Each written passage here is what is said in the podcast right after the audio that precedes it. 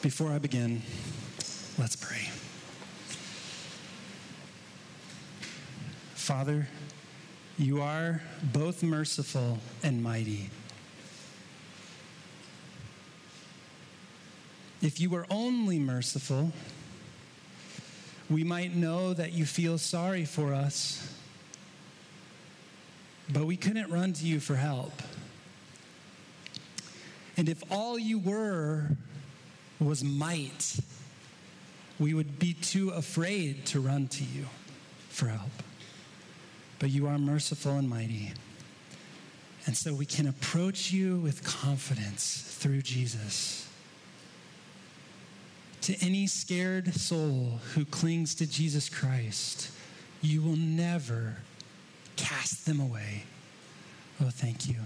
Would you help us this morning love the bride that your son has purchased for himself, redeemed for himself out of her slavery and sin?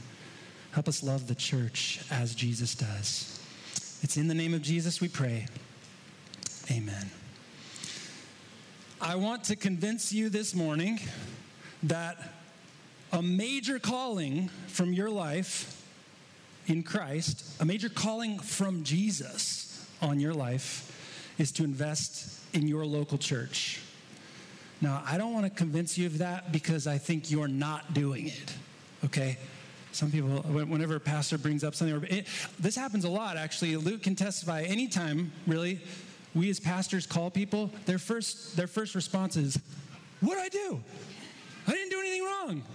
That's not how we're coming at this. We're not police officers saying, hey, you guys don't care about the church. Now it's time to preach a sermon on the church. That's not what we're doing.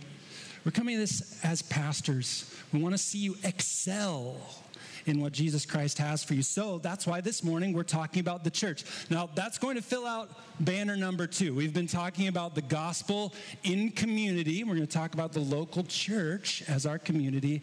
And next week, we're going to talk about how this gospel the good news is for all the peoples. That's how Luke's going to finish out the series, Lord willing, next week. Last week we saw Jesus Christ saves us. He does it by living a good life for us, dying to be punished for us, so that his righteous life, God would look at us and count it to us. That's good news. And it's for anyone who would believe. And God has a plan. So, so He forgives us, but He has a plan to make us more and more like Himself on the inside. He has a plan to keep you trusting Him till the end. Not just one time. If you trust Him really for the first time, He's going to keep you trusting until the day you die. And He has a plan to do that. He created an institution, an organization for you and all the nations to be discipled in, and it's the local church. Just think about the Great Commission, okay? You know what the Great Commission is? It's the, it's the last thing Jesus says before he takes off into heaven, as it were, before he ascends. He speaks to his disciples. You remember what he says? He says, Go Make disciples of all the nations, baptizing them in the name of the Father, the Son, the Holy Spirit, teaching them to observe all that I've commanded you. Okay? And, and what do the apostles do? You just flip over to the book of Acts, and it tells you what the apostles did in obedience to what Jesus said. What do they do?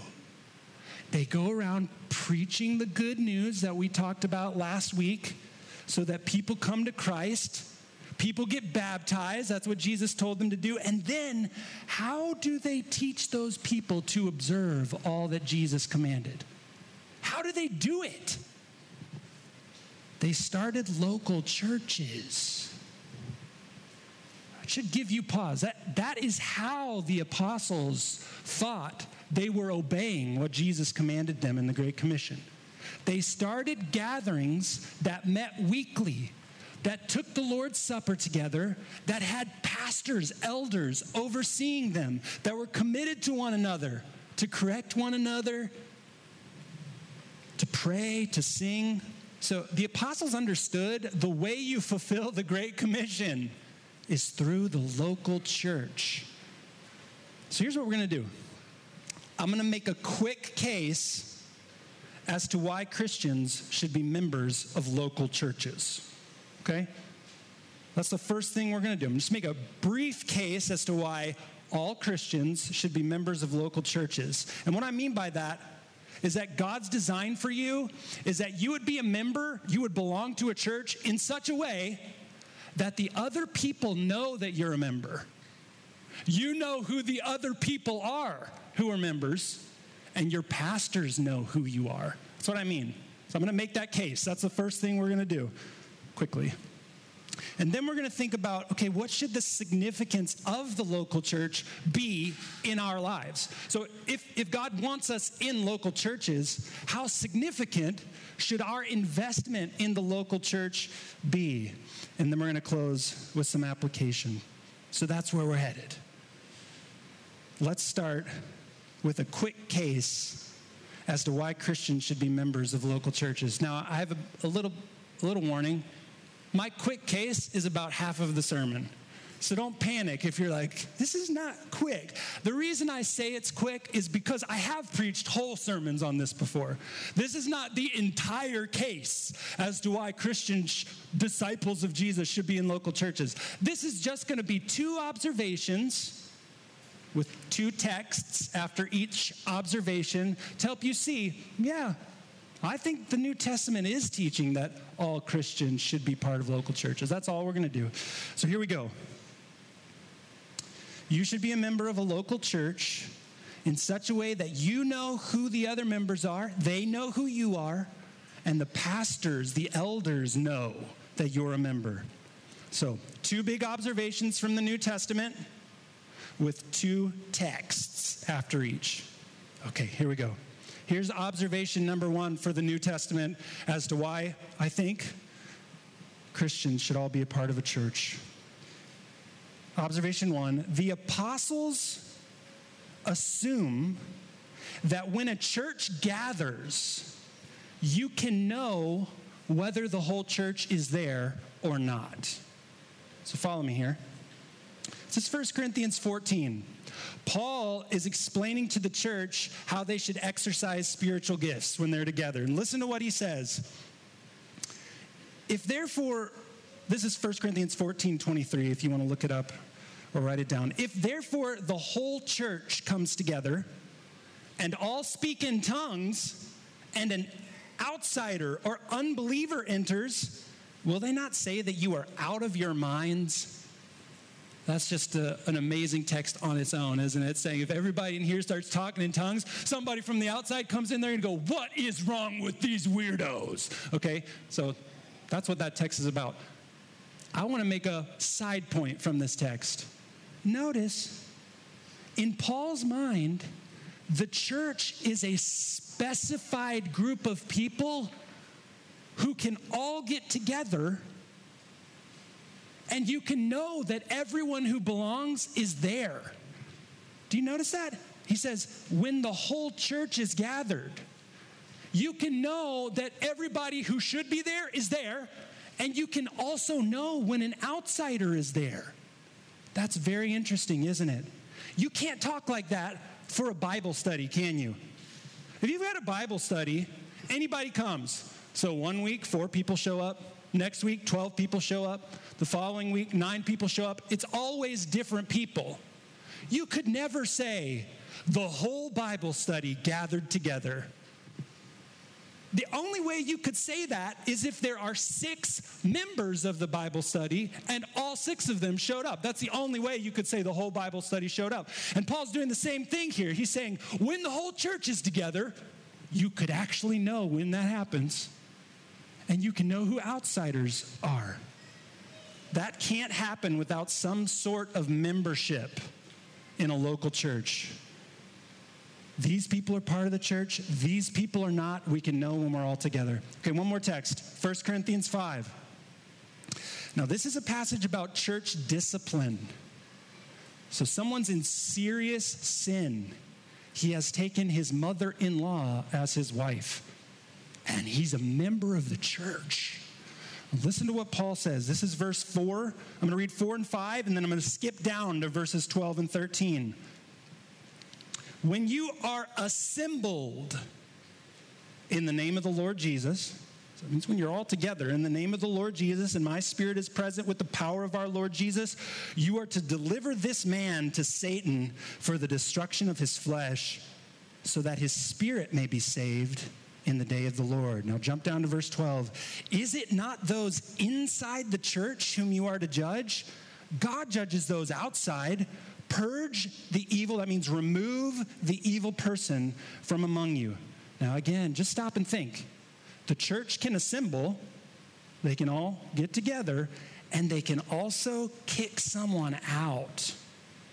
That can only happen if your church has some idea of who belongs right? I mean, if it's just a mass of people flowing in and out, you don't know who anyone is. What do you mean? What does it mean to kick someone out? And what would it mean for you to assemble all together? This can only happen if your church has an idea of who belongs. It's not just everyone who claims to be a Christian. So, the apostles assumed. When I say assumed, I mean they write, when they're writing the New Testament, they think every Christian knows this. I don't have to explain it. Every Christian knows that they should be a part of a specific church that gathers regularly where they can know they're a part of that specific church and the other people know they're a part of that specific church. So that's observation one.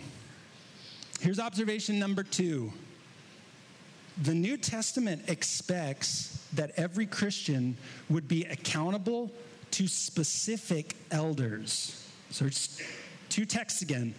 My observation is this the New Testament expects that every one of us would be accountable to specific leadership, pastors. Listen to Acts 14, verse 23. Paul and Barnabas, they've been traveling around, preaching the gospel, starting churches. Acts 14, 21 starts by saying, When they had preached the gospel to Derbe, that's the city, and had made many disciples, they returned to Lystra and to Iconium and to Antioch, strengthening the souls of the disciples, encouraging them to continue in the faith, and saying that through many tribulations we must enter the kingdom of God. And when they had appointed elders for them in every church, with prayer and fasting, they committed them to the Lord in whom they had believed. So, after Paul and Barnabas share the gospel, then they go back to the places where they shared the gospel and they make sure that every church has elders and pastors. That's what they're concerned with. Okay, do all the churches have elders and pastors? Every specific church has its own specific elders. Now, Hebrews 13, verse 17. The author of Hebrews says this Obey your leaders and submit to them for they are keeping watch over your souls as those who will have to give an account. Let them do this with joy and not with groaning, for that would be of no advantage to you. Can you obey this verse? If you're a Christian, you're responsible to obey this verse. What is this verse telling you to do? This verse is telling you to obey your leaders. Now, if you aren't committed to a particular set of leaders, elders, pastors, you can't obey this verse. You got that? Jesus someday is going to say, Did you obey Hebrews 13, 17?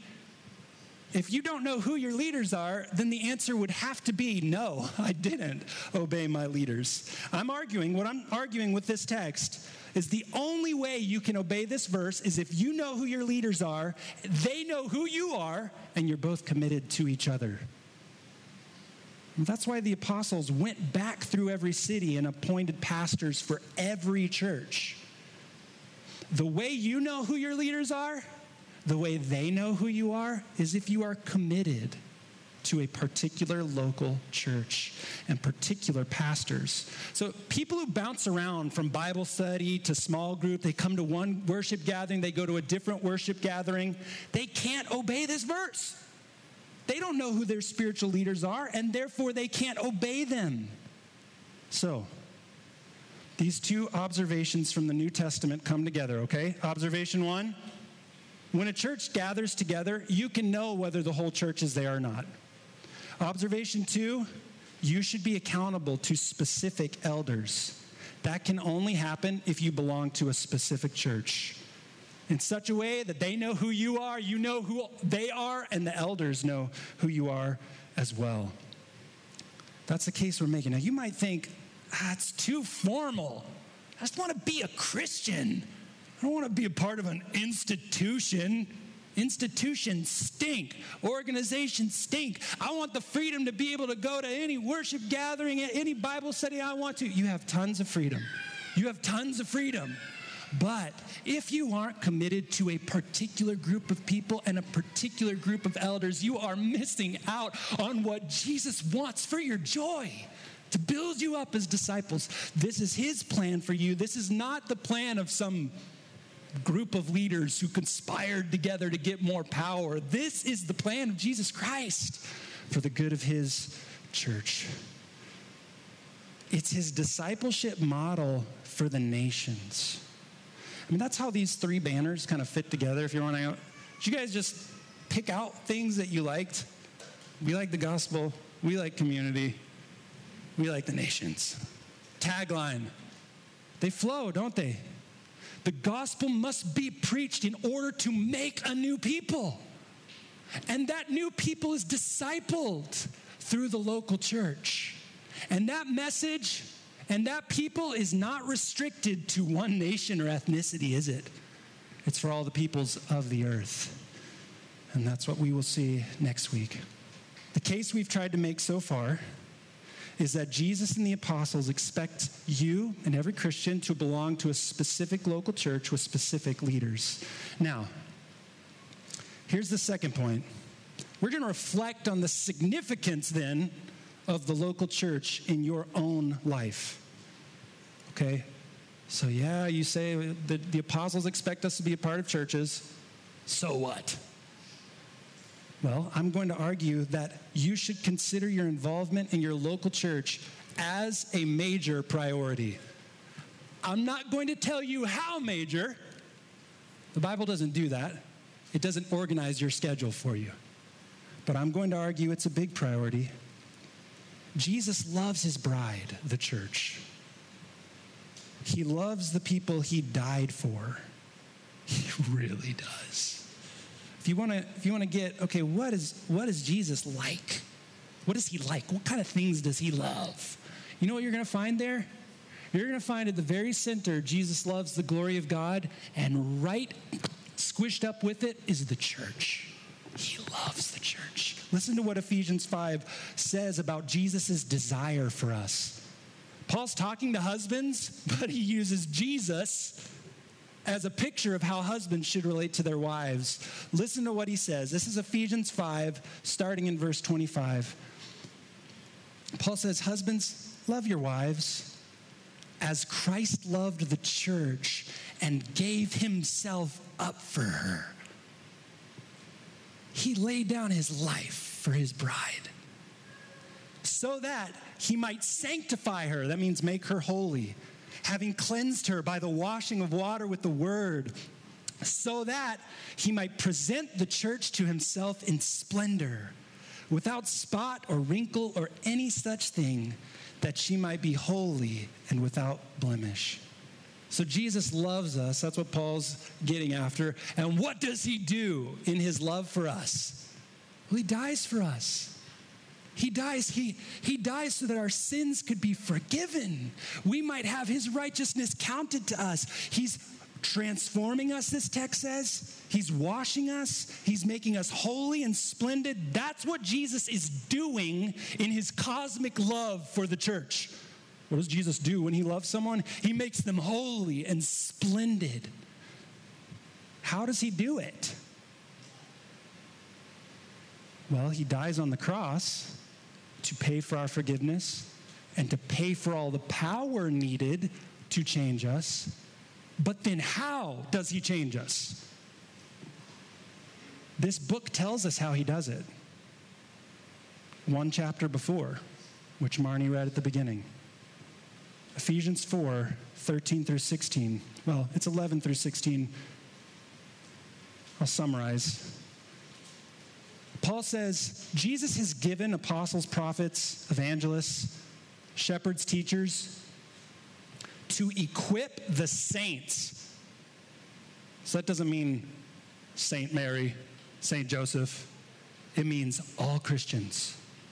Jesus gives apostles, pastors, evangelists, teachers to equip all Christians to do the work of ministry, which is building up the body of Christ until we all attain to the unity of the faith and the knowledge of the Son of God, to mature manhood, to the measure of the stature of the fullness of Christ so that we may no longer be children, tossed to and fro by the waves and carried about by every wind of doctrine. So he's saying, I don't want you to be like kids. When false teaching comes, it just blows you over. You go with it. Someone says a lie, something that's not true. You don't know any better. You just follow after it. He's saying, No, no, no.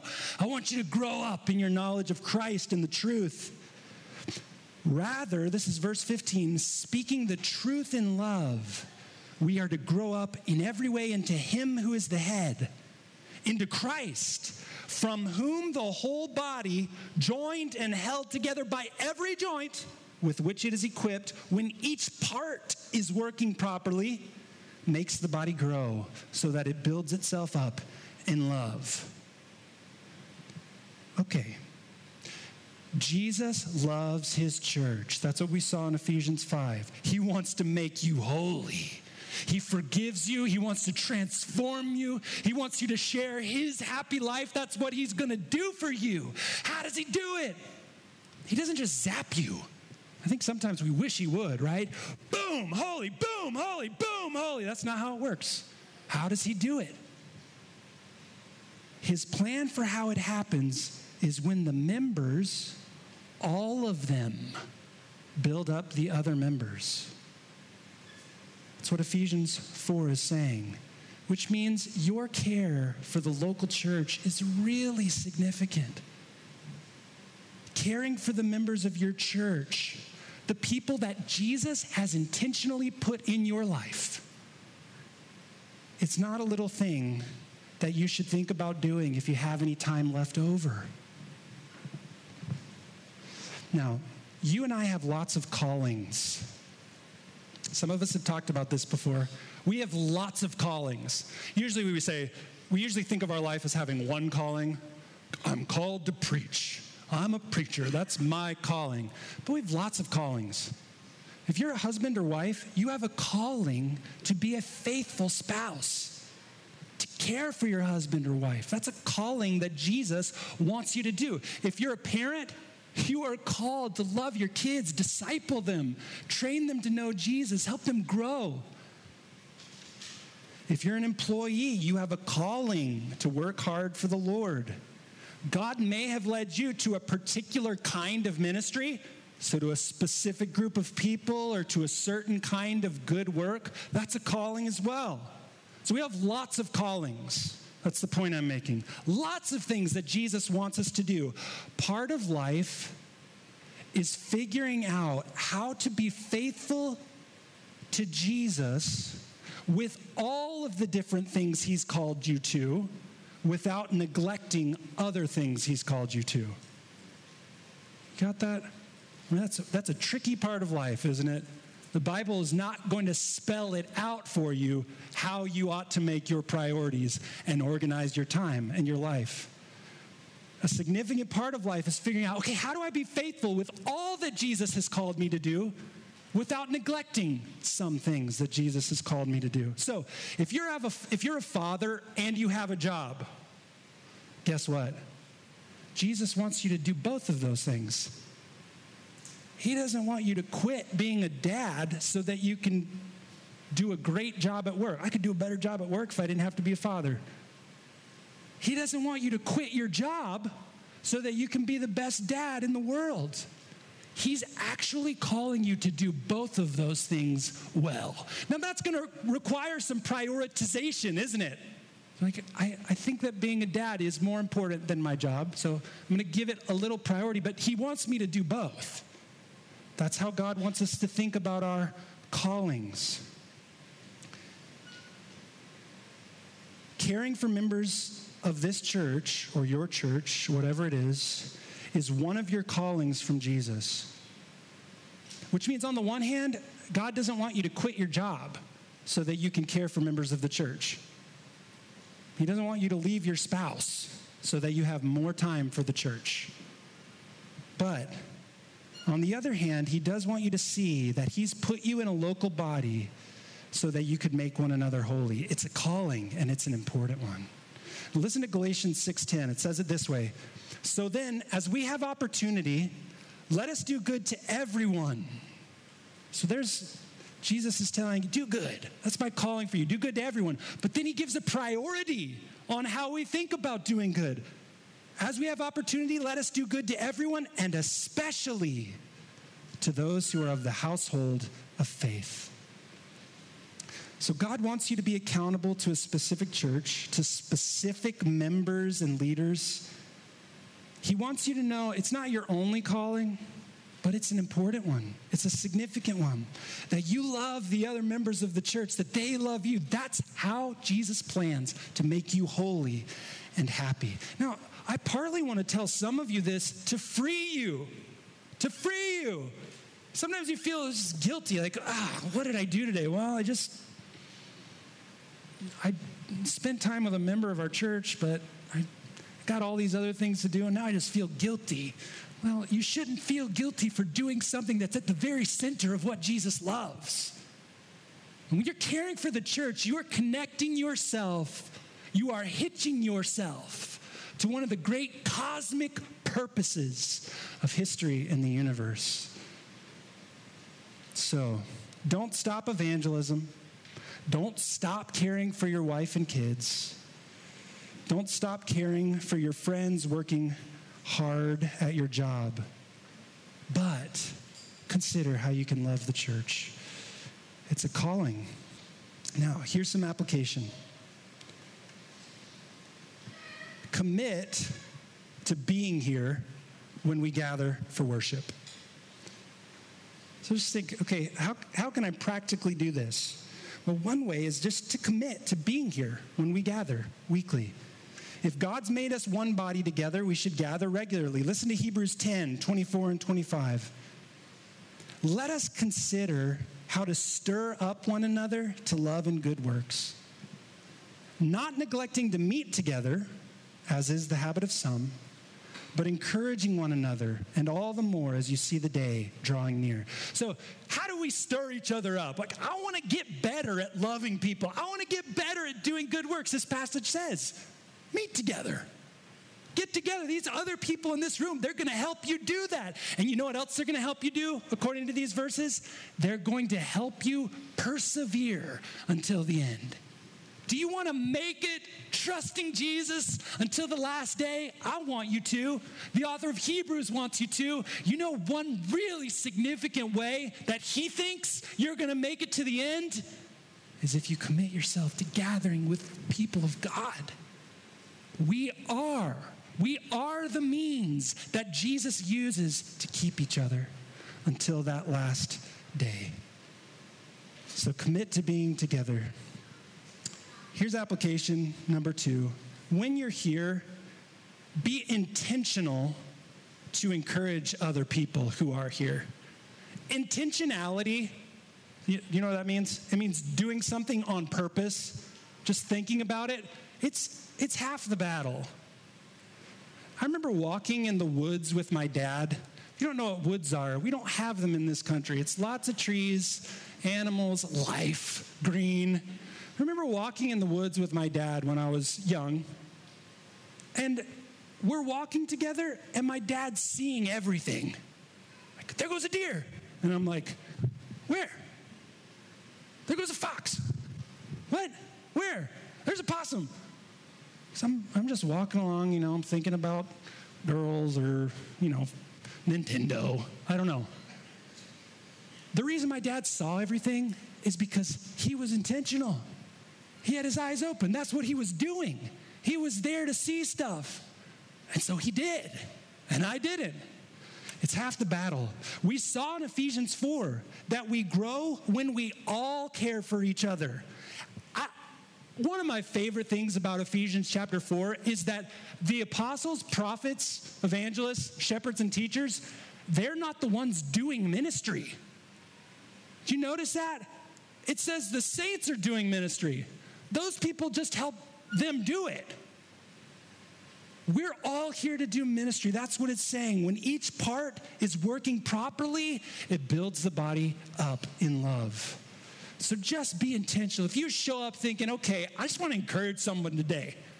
I want to be on the lookout for how I can speak truth to someone, pray to some, pray with somebody, care. It's half the battle. Be intentional to encourage others when you're here. Here's another application. When you do that, try, this is a hard one, try to intentionally cross social boundaries at church. Now, I, I don't mean be inappropriate when I say cross social boundaries. Don't be inappropriate. What I mean is this because we come from so many different places, so many different backgrounds, we can feel like there are barriers between us and this other person. Like, I have no idea what your childhood was like. Sometimes when we talk, it's hard for us to really clearly understand each other. I don't like the food you like. There's all sorts of barriers there.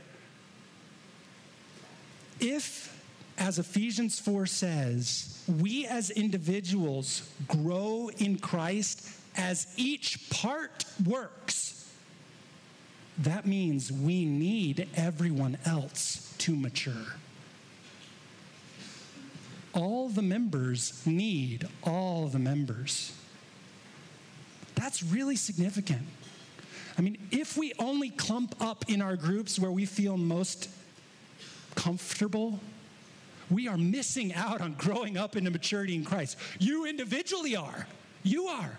And the other members are as well. So make it a goal to cross some social barriers when you're here for your good and others. And here's the last one try and help believers who are not committed to a local church see that they need it. Help believers who are not committed to a local church see that they need the local church. I never want Redeemer Align to be this. We're gonna, we're gonna advance the name of Redeemer Align. We're on a march.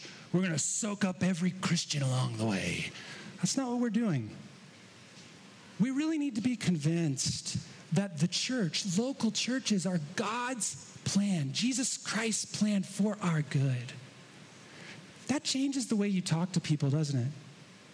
We're not saying that, that you need to help believers who are not committed to a local church see that they need Redeemer Align. That's not what we're saying. Help believers see they, know, they need the local church. For their good, for their upbuilding, which means be persuasive and gentle and patient like Jesus. This is how God increases our life in His Son. So, as you prioritize these people, the people in this room, use wisdom. You've got other callings as well. But as you prioritize loving these people with truth and serving them in the ways that God has gifted you, He'll prepare you for glory. That's what Ephesians 5 says. He'll prepare you for glory. Now, this room is full of sinners. There is not a single strong person in this room. There's not a single person in this room who, if they really understood their needs, would not be crushed by them. And yet, this is how God intends to make you holy and splendid before Him. So trust Him. Follow him. This is his plan for your good. Let's pray.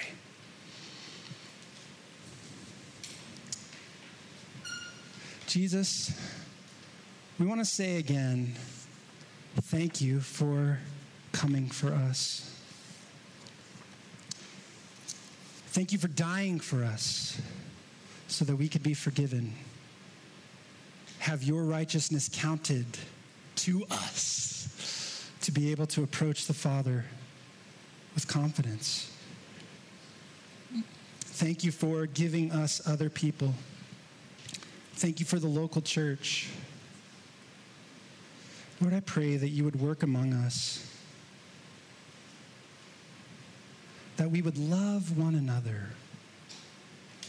Jesus, you say this is how the world will know that we're your disciples. It's through the love we have for one another.